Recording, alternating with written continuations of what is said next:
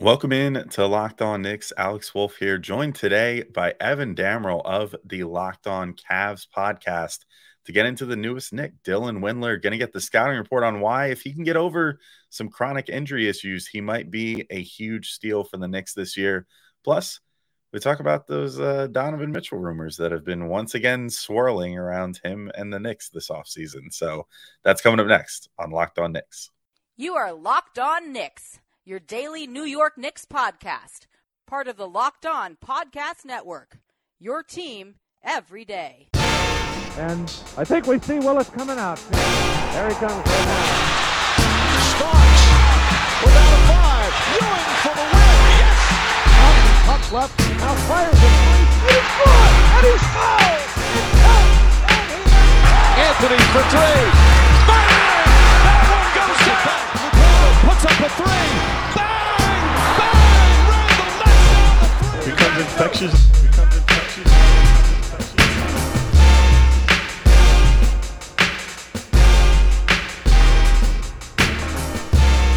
All right, welcome in to Locked On Knicks, and I want to thank you guys for making Locked On Knicks your first listen today and every day, whether you're checking us out on your favorite podcast platform or taking in sights and sounds on YouTube. I appreciate you making us a part of your daily routine.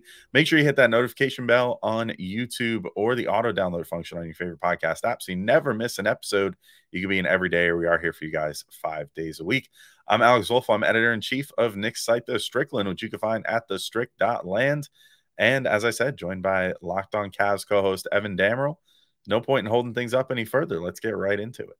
All right, it's crossover time. Perhaps after the playoffs, one of the the most common locked on Knicks and probably locked on Cavs crossovers that we do the the storied fabled locked on Knicks locked on Cavs crossover. And as usual more things to talk about between these two teams. I'm Alex Wolf. He's Evan Dammarell of the Locked on Cavs podcast me of the Locked on Knicks podcast. And uh I don't know Evan there's a there's like a, somewhat small news item that maybe we should talk about first uh, because it's sure. it's the one substantial thing that's happened in the last week, like one on paper real thing that's happened, and that's Dylan Windler signing with the Knicks, and uh, sort of seems like he has a little bit of a complicated past uh, with the Cavs over the last four years. Drafted in the 2019 class with the 26th overall pick, uh, didn't play his whole first year, and then has played sparingly in three years since. His his second year, I guess technically his rookie year on the books, uh, was the season that he played the most and was arguably the most effective, and then dwindled down to only playing three games this past season, which I'm kind of curious to hear if if that was more about the injuries, which it seemed like he was consistently injured, or about just not being able to see the floor on a better team. Uh, but I don't know. I guess I'll just start. Uh, how would you open talking about Windler's time on the Cavs and what sort of he leaves behind there?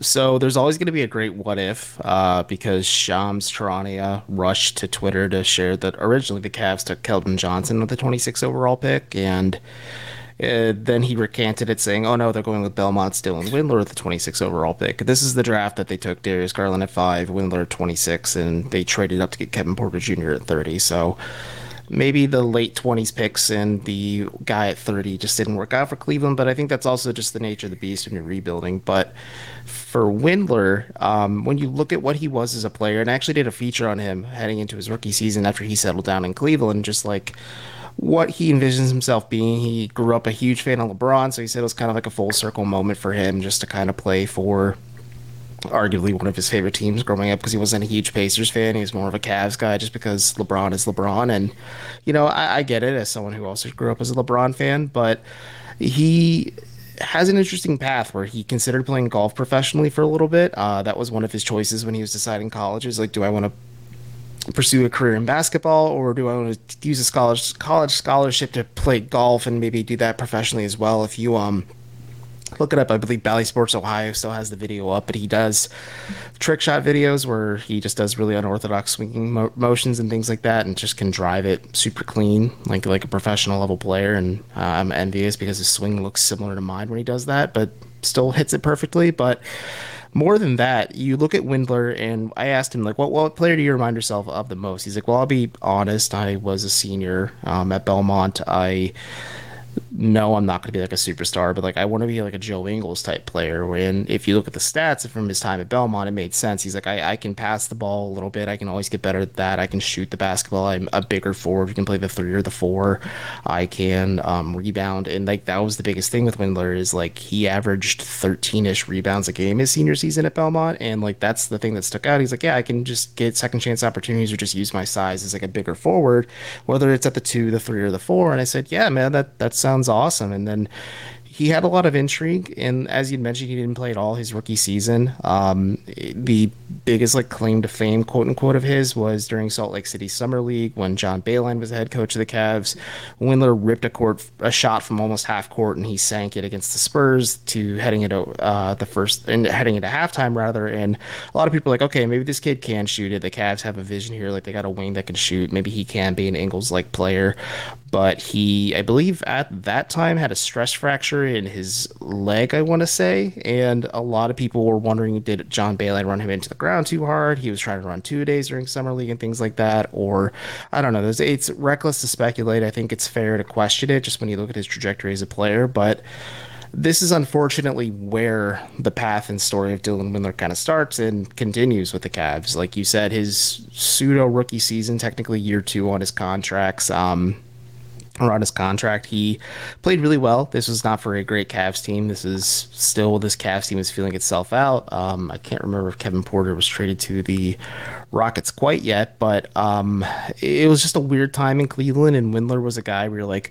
okay, the Cavs have a clear needed small forward. They clearly have some spacing issues. Um, Dylan Windler is a guy that makes sense, especially when you just like look at Joe Ingles at his peak and like what he was doing with Donovan Mitchell and the Jazz at the time. Like yeah, there could be something there, but it was like a small, long road to recovery. And then whenever he would play, he would suffer some type of minor setback, and then he would battle his way back to the court, then play for a little bit, then suffer another minor setback. And it was just kind of that awkward back and forth his rookie season, and he felt bad. You could tell like it was frustrating, it was hard for him. And then his technical sophomore season, third season in the NBA hardly played at all, mostly spent most of his time in the G League with the Charge just because he suffered another, I believe this time was a knee injury that just set him back further and further. And again, it was just like his rookie, his technical rookie season. Like he would ramp back up, produ- ramp up production and then suffer another setback, and then ramp up production and suffer a setback. And then this is when the Cavs had Evan Mobley at this point, and this is when they're starting to become a bit of a better team. So the Cavs couldn't afford to find minutes in the rotation for Windler or just kind of work on a rehabilitation process project when Evan Mobley just completely expedited the timeline a little bit and just never gave like players like Windler or even Isaac Okoro to an extent to at least Okoro is available the opportunity to play. And so he spent a lot of the time in the G League. I think it was just uh, like I picked JB Bickerstaff's brain a lot about this. He's just like, listen, Dylan is a good player. I think he needs to just kind of find his footing back on the floor. He needs to trust his body again, kind of get over those mental hurdles and everything. And he played well for the charge. He was playing under Dan Geriot at the time and it was a similar case to this last season with the Cavs as well. And it, the real kicker of it all is one, JB Bickerstaff said he was in the mix for the starting small forward spot the year Donovan Mitchell comes to Cleveland. And two, during his lone, I believe, media availability as a member of the Cavs, it was media day. He said, This is the healthiest I've ever felt in my entire career. A few weeks later, he suffers another injury setback. And it's just that song and dance of ramping him back up and then another setback. And then it was just like you didn't hear about anything from him for a while. And then he went down with the charge. You could see clearly there were signs of rust and just like the lack of consistent playing time over several years is just, it stunk. And there's something there, and we could talk about this again more in a second because like the idea of Dylan Windler makes a lot of sense as a player, but it's just injuries just kept getting in his way, and I, I think about it a lot. Like uh, physically, clearly, he's showing like the desire and the drive to keep getting back on the court. But like mentally, how many more hurdles and roadblocks can you uh, just surpass? Like, I don't know if my listeners or your listeners, even you know personally, like if you suffer like an injury in sports, like ninety percent of the recovery is physical. Well, like that ten percent, it's a big ten percent, is that mental edge to like trust your body. And then if you keep dealing with setback after setback, or like you just keep getting hurt in random ways, like it gets frustrating. You have to realize is this worth it after a while? But that that was the tricky part of it all is just like he then was an unrestricted free agent this offseason. The Cavs didn't extend a qualifying offer to him because it's it's just an unfortunate reality of the situation. He couldn't stay healthy. He couldn't carve out a spot in this rotation. As you had mentioned, this Cavs team is much, much better now with one, Evan Mobley, but now that Donovan Mitchell's here and uh, it really just changes expectations. Like they don't have the time or the ability to give Dylan Windler that opportunity to rehab and just keep growing as a player. Um, they could have maybe signed him to a two way deal, but all their two way contracts were locked up. And I think the Knicks being able to circumnavigate that is really clever, but it's it's a shame. And people always like joked like the idea of Dylan Windler is like the most potent player for this Cavs team. He could be everything they need. And at this point, yeah, I, I hope he does flesh out as a player because it's clear he wants to play professionally, just despite the four plus years of setbacks at this point. And he's just a guy you're kind of rooting for in his way out of Cleveland. Like, there's no bad feelings or hard feelings whatsoever. It's just the Cavs had to move on at some point because they're just kind of burning a roster spot for a guy who could just never stay healthy. Yeah, it's uh I mean the Knicks have certainly had some guys like that of their own in recent years, you know, Kevin Knox, Cam Reddish, um, you know, various guys that that just kind of you know, they came in, they maybe showed some stuff and then it was just like, yeah, but ultimately it's kind of just time to move on right now because things just aren't aren't working the way that you want them to work uh, with this guy. And, you know, in those two guys' case with the Knicks, it was more about like what skills they were bringing or how well or not well they meshed with Thibs or mm-hmm. you know whatever the case may be. But sometimes you know you just reach that point where even if there is uh, some potential there, you kind of just have to cut bait uh, yeah. as a team.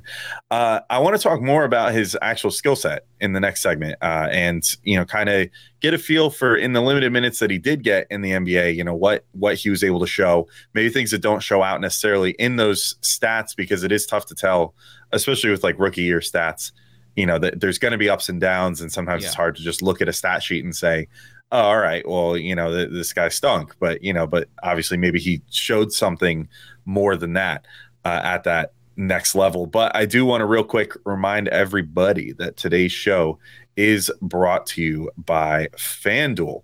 And you could take your first swing at betting MLB on FanDuel and get 10 times your first bet amount in bonus bets up to $200. That's right, just bet 20 bucks and you'll land $200 in bonus bets win or lose. That's 200 you can spend betting everything from the money line to the over under to who you think is going to hit the first home run all on an app that's safe, secure, and super easy to use. Plus, when you win, you get paid instantly. There's no better place to bet on the MLB than FanDuel, America's number one sports book. And uh, I've been telling people to not bet on the Mets or maybe bet against the Mets, uh, my favorite baseball team. Evan, how confidence level one to 10, real quick. If they were to bet on the Guardians, what do you think? Uh, scale one to ten, I give it a solid five because they're a perfectly average team. All right, so, you know, the most milk toast answer I can give for the most just completely average baseball team in terms of just on-field production. I, I, would, I laugh because I, I, I pity you as a Mets fan. I have several Mets fans in my life, and I know this year has been rough for them. I would kill for milk toast and mediocre right now. Let me just say. But uh, what's not milk toast and mediocre is, of course, FanDuel. So sign up today and visit fanduel.com slash locked on to get up to $200 in bonus bets. That's fanduel.com slash locked on. FanDuel, official partner of Major League Baseball. All right. And we're back in continuing talking about Dylan Windler. And, you know, I got to say, I came out of that first segment feeling um I guess a little better than I thought I would about about Windler. It sort of seemed to me mm-hmm. like, you know, my initial read on him and I think Gavin's as well, like we both sort of like almost like wrote him off in segments this week of like, eh, you know, whatever. Maybe he works out. The college stats are good. If he can get back there, yeah. then cool. Uh, but uh, we're kind of looking at his his NBA production and, and sort of similar to what you said, I guess. Like the injuries stand out a lot, or it's just like this guy can't find the floor. Uh, but I guess if I was going to zero in on one particular season, and I know you said he played in Canton for a bit, which is cool. Although I, I just I have such a hard time trusting G League stats anymore. Like, oh yeah, Deuce McBride on the Knicks, for example, went down there and played like seven, eight games and averaged like 32 points per game and like shot like 46% from three and all this other stuff. Like, I mean, the dude is insane. So, you know, it's it's definitely a weird song and dance with trying to trying to use G League production to predict NBA production, but his his rookie year on the books, the first year that he was able to play, I think was the one where I seem to remember during that was the the post COVID or not post COVID, but during COVID season, uh, the first Correct. you know season where they were playing with the empty arenas and everything. Um, I know that that sort of inflated some people's numbers, and in the case of Windler, he shot like thirty four percent from three, I think that year, which to me, I'm like for a shooter, I don't know if that necessarily inspires a ton of confidence because everybody else was getting a bump and shooting like 40%. But he was a rookie, and I seem to remember I, I don't remember a stat line or anything. Maybe I should have looked it up ahead of time, but I seem to remember him cooking the Knicks that year uh, in in one of those games. But maybe I'm just misremembering things.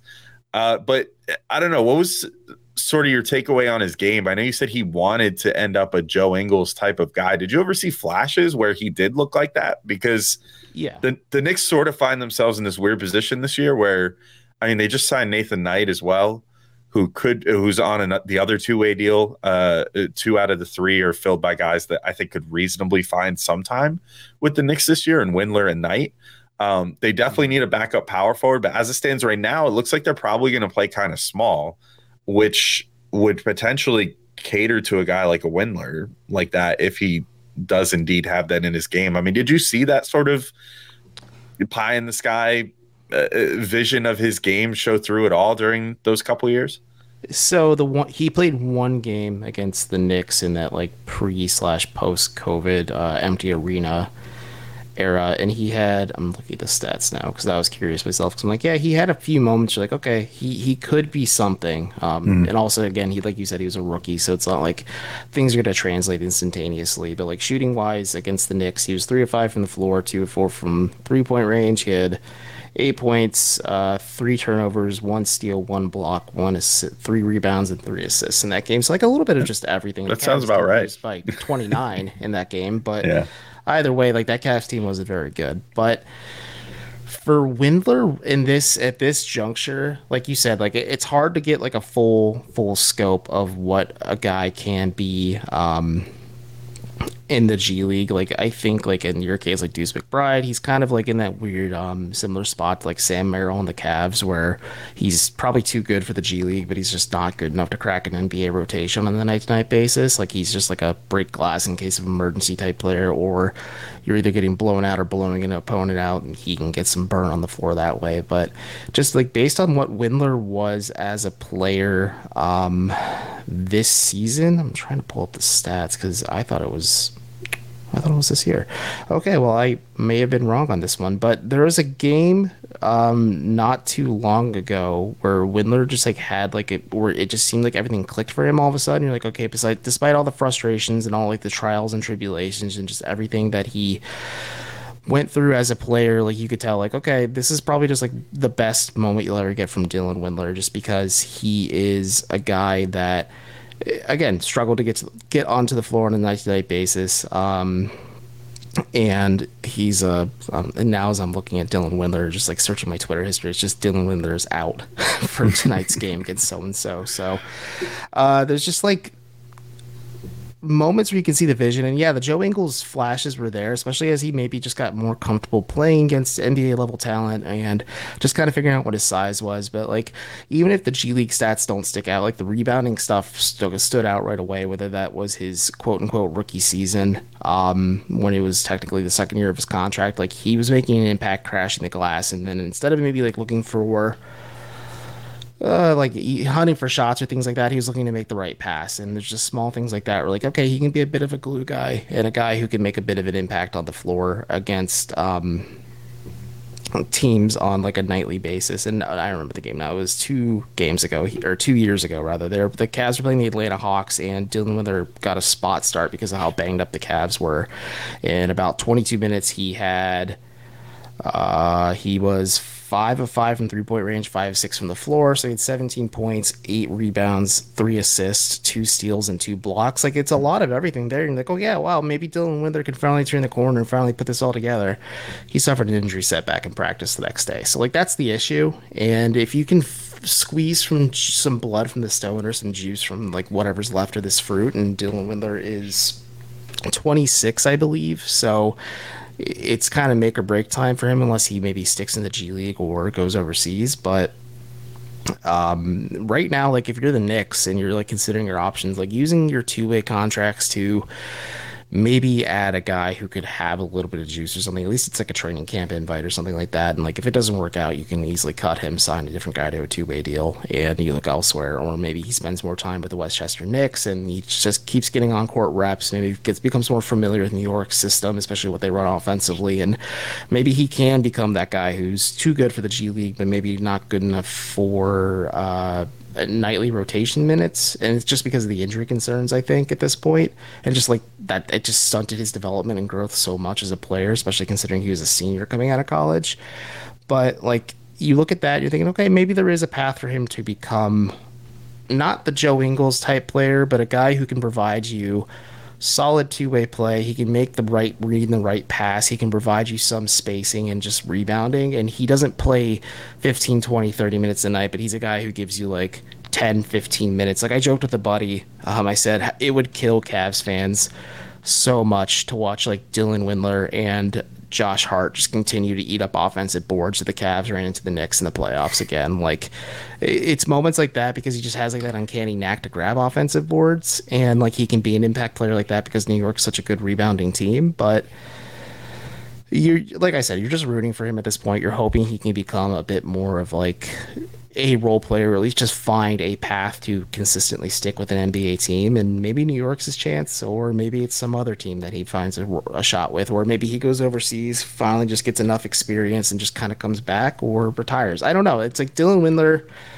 is always going to be a bit of an enigma for Cavs fans. Um, I think they already gave out his jersey number to somebody else, so it's pretty clear they moved on pretty quickly. But um, it's it was number nine. The last guy to wear it before him was Dwyane Wade, so there was like the D DW jokes right there too with the Cavs. But either way, like Windler, again, he's a guy you just want to root for, um, and he does show like flashes like that Ingles like upside, but like it's just really hard for him to have like consistent nightly levels of play like that. We're like, okay, he can put together like a five to ten game stretch of this, and you're thinking, okay, maybe he can turn the corner, but he'll have like a great moment and then just life gets in the way for him every single time, and it it's it's tragic in that sense.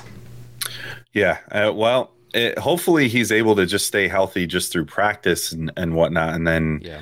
able to be ready. Because I do think, I I hope that there's not a ton of opportunities for him this year. To be completely honest, oh, yeah. unless he unless he really shows out, because if he gets an opportunity with the big Knicks, it most likely means that like one of RJ Barrett or Josh Hart or or someone of that nature has gotten hurt, um, which would open up a potential for him to have to like slot in for a few minutes if he's really showing out in practice. But that said, I mean, it, it would make me pretty happy to for the Knicks to find a, a steal, uh, you know, it, with a two way contract of all things, yeah. which you know now at this point the two way deals are just so unprohibitive at this point that it's almost like getting free extra roster spots to try people out. Um, you know, I, I think that would be pretty fantastic. So I'm I'm rooting for him as well. I hope that he works out very well for the Knicks.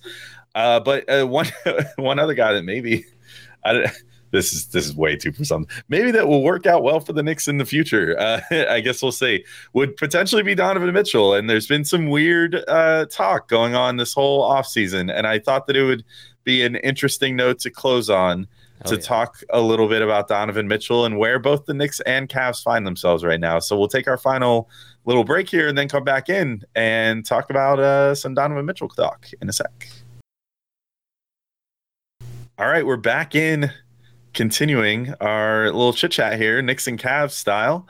And uh, Evan, I got to throw it to you, dude. Uh, what's going on with Donovan Mitchell right now? I feel like there's been some very weird talk. Uh, I think it was Tim McMahon, I think, yeah. with ESPN that was on a podcast the other day that was like, if I were the Cavs, I would just trade him to the Knicks now because that's where he's going.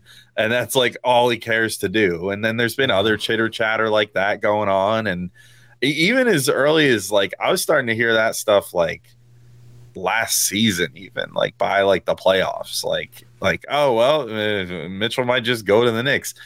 I gotta wonder where the Knicks heads are at, and maybe we'll talk about that in a second. You know, in regards to like, I think if Mitchell wanted to go to the Knicks, he should have made that a little bit more of a point last year, rather than like kind of being wishy-washy about it and being like, well, I'll just do whatever like lightly implying like I would like to go to the Knicks, but also I'll just I'll play wherever. You know what I mean? If he felt that that strongly about it, I, I almost wish he would have said so because the Knicks are now setting themselves up to not really be a cap space team going forward, which makes you know the whole situation a little more hairy. But um, we'll talk about that in a second. I mean, what how are things feeling in Cleveland right now? I feel like it's a I, I know Knicks fans have been going insane this offseason with, you know, reclaiming a little bit of success. How are things in Cleveland right now as far as the fan base and media and everything else?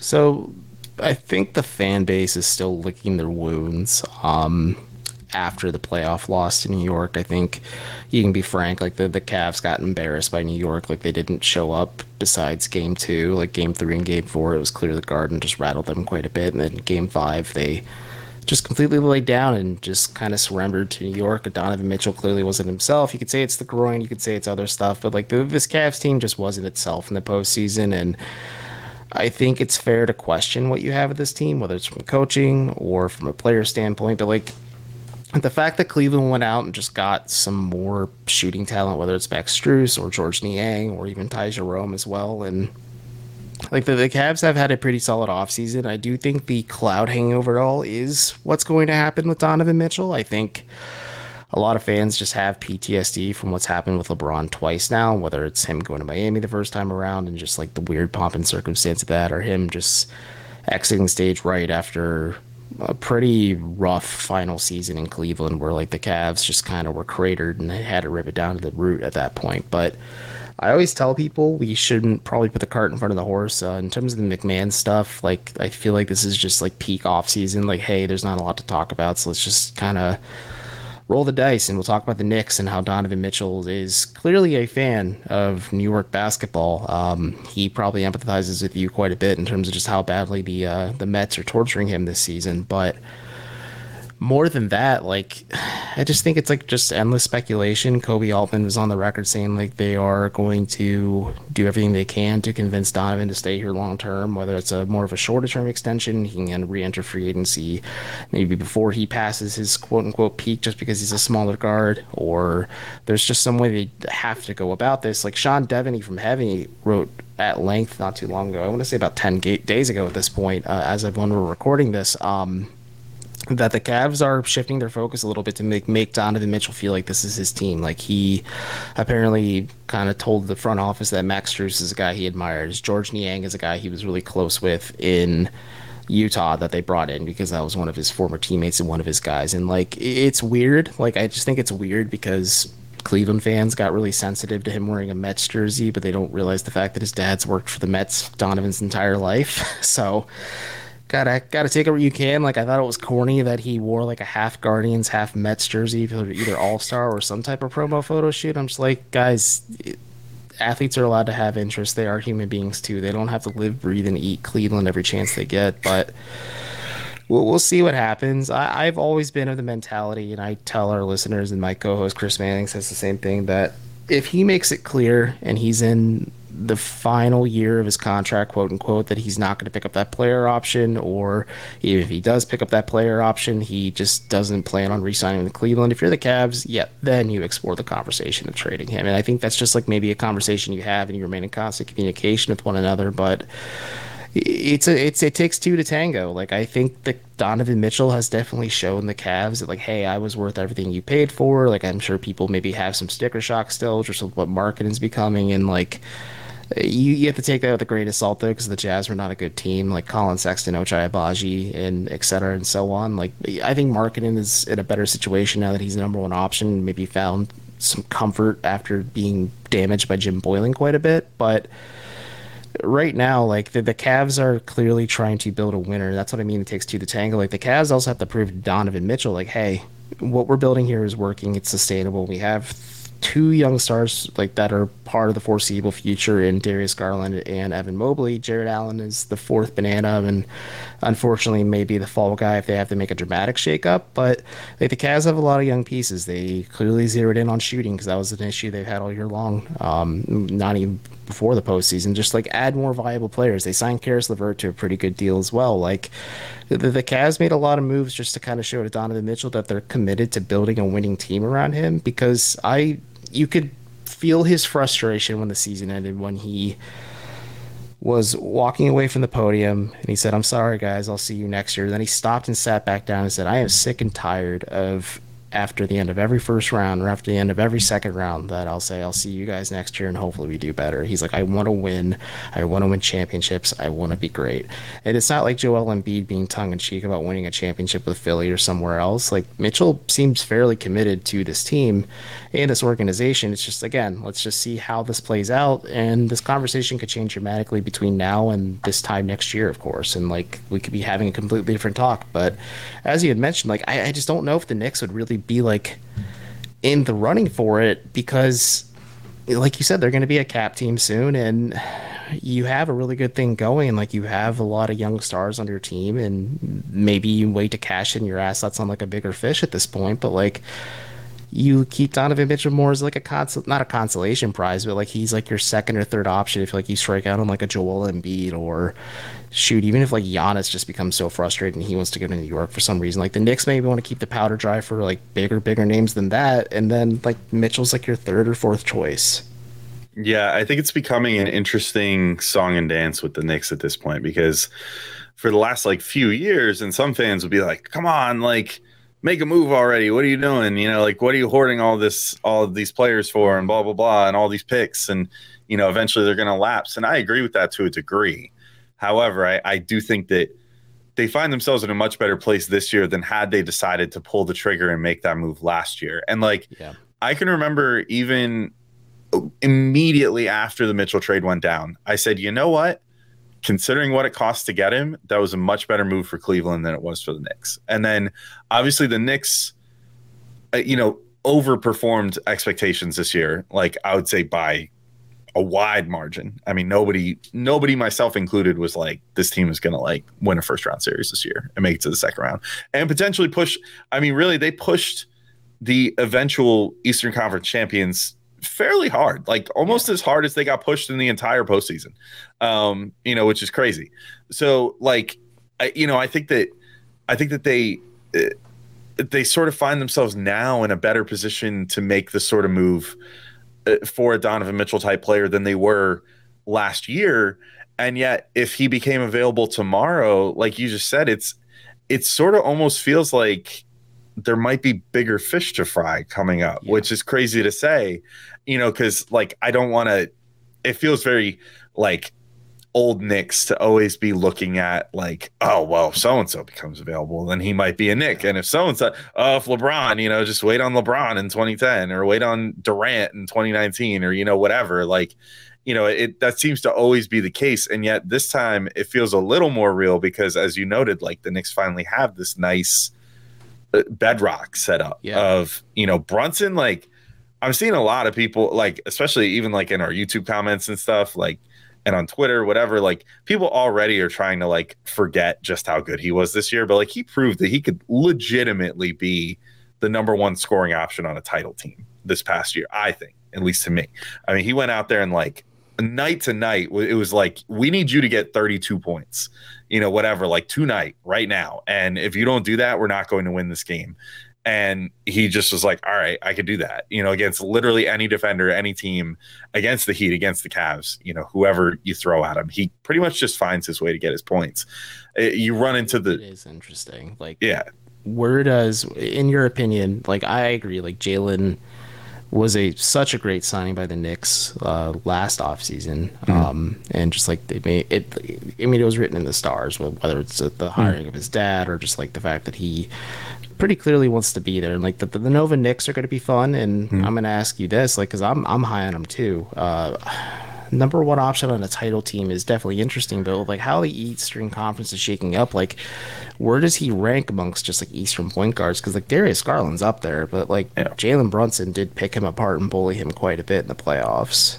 Yeah, to be clear, I think of him as a number one scoring oh, option, oh, scoring option on a on a title team potentially, and that's because you know I think that like if it, I feel like he would be the the number one scorer, but you would need to have someone else on the team that you could point to and say no. But like on both ends, in the cumulative of it all, this guy is better than Jalen Brunson. But you know, like Jalen Brunson is the guy. Like let's just say like the, the and I understand that like Giannis, for example, is is Mm-hmm. always the the alpha and omega or whatever in the Milwaukee conversation, but like a guy that you could point to like a Khris Middleton, you know, like which I think Brunson is better than like Middleton. It, it's so hard to compare them because they play completely Oh, different yeah. positions. But you know, like on the overall, I'd say that I think that Brunson is better than a Middleton, but Middleton is so often that guy that like if Giannis can't get a bucket because they're like walling off the inside and saying make someone else beat us. Middleton's always that guy that they can just kind of like hand the ball to and be like, go make a bucket because we need it. And I think that mm-hmm. Brunson is that level of guy that could be on a title team and just be the guy that you hand the ball to and say, we need points right now. Go do it. He's, he's got that dog in him. Like He does. if you ask him to go do something, he will put his entire mind, heart, body, and soul on the line Mm-hmm. to try and help a team win. Like, I, uh, I, I, I, this may drive some of my listeners nuts, but like, I that that Knicks team was super endearing in just how they play, and Brunson is definitely like the heart and soul of that team. Like, Mm-hmm. the Hart deserves a lot of credit too for just how much he just like bullied the the Cavs off the bench, but like. When Brunson just like puts it all on the line like that, and also the fact that, like he's the team's best player like that that that just kind of speaks ethos about how fun young and scrappy this team could be for new york Yeah. And then and then to answer your question about where he ranks as far as a point guard in the the East, I mean he's Ju- one or two in my opinion just because there's been such Yeah. an exodus of guards out of the east already Mhm. just in the East, I mean, it's like who who are you even like like you? I guess the the class of the East would have to be him, uh, Jrue Holiday, Garland, uh, Trae Young. However you feel about him, it's tough. It's tough to throw like LaMelo up there. yeah Yeah. that's the weird thing Yeah, because like he can't. You know, he's had his own durability issues and stuff like that. So i think I'm- the, the conversation does flip if the heat are able to land dame and Mm-hmm. i think dame certainly leapfrogs a lot of these guys just because he's like such a nuclear level threat and i think in miami like he'll just be even better at this point in his career but like a lot of people question like hey they, the Knicks are committing all this money to a dude who had like a step who just shredded Donovan Mitchell with the Mavs in the playoffs and he's playing next to Luka and all these other like talented players. Like he's not that good. Like no he he he proved his worth and he definitely backed up like why the Knicks kind of made him their most sought after free agent last year and I I think he is up there in like the top three conversation for now. Like because again like I agree like how do you feel about Trey? But Brunson is just like he he has that back he he can back it up. And so that's that's what makes New York scary because like their best player is also just like one of the best players at his position overall in the uh, conference and that's going to be making it really fun just going forward. yeah, and lest I forget, I realize I left one name off the list. The the max contract man himself, Tyrese Haliburton, as well. So I guess that he counts as well. Although I would I would say Brunson's better than him too, and probably should have made the All Star team over him this year. Um, Hallie I'm high on, but I want to see what this Pacers team does now that there's expectations and he's definitely their contract guy now. So Yeah, exactly. So anyway, it'll it'll make for an interesting year. Uh we were talking before the show, but like the Knicks and Cavs are sort of just uh it, it, much like I think the the Knicks and Hawks were sort of intrinsically linked uh a couple years ago after that playoff series with all the ties. I think you and I are going to be talking quite a bit more oh yeah. throughout these next couple years uh, because it's just a very intriguing little intersection of two teams right now as far as where they are, what their expectations are. One particularly large player that looms over the whole thing, and Donovan Mitchell and all that stuff. So, uh, but for now, I think we could probably wrap up. Evan, thanks so much for popping on and talking with me, giving me the scoop on the newest Knick. Uh, so we, I definitely feel a little better about Windler uh, going forward. Um, but yeah, I, I think this will be an interesting season for both teams and hopefully a prosperous one again because I, I think uh, I think it's it, this has potential to be a fun little rivalry for the next few years. I, I think so too. Uh, it won't be like Hicks versus Knicks in the 90s, but it, it has the potential to have some intrigue and drama both on and off the court. And yeah, I, I, I it would be fun to see these teams open up the season against each other because I think there could be some animosity between the two just because like the Cavs were probably going to try and come out with a chip on their shoulder and the Knicks may just bully them again. So well, we'll see how it goes though. That we shall. But until next time, thank you everybody for listening from both sides of this crossover podcast. And uh, of course, check out our feed, Locked On Knicks, on YouTube, your favorite podcast provider, or uh, the Locked On Cavs feed for more Cavs content. But until next time, thank you everybody for listening, and we'll talk to you soon together or separately. Peace out, everybody.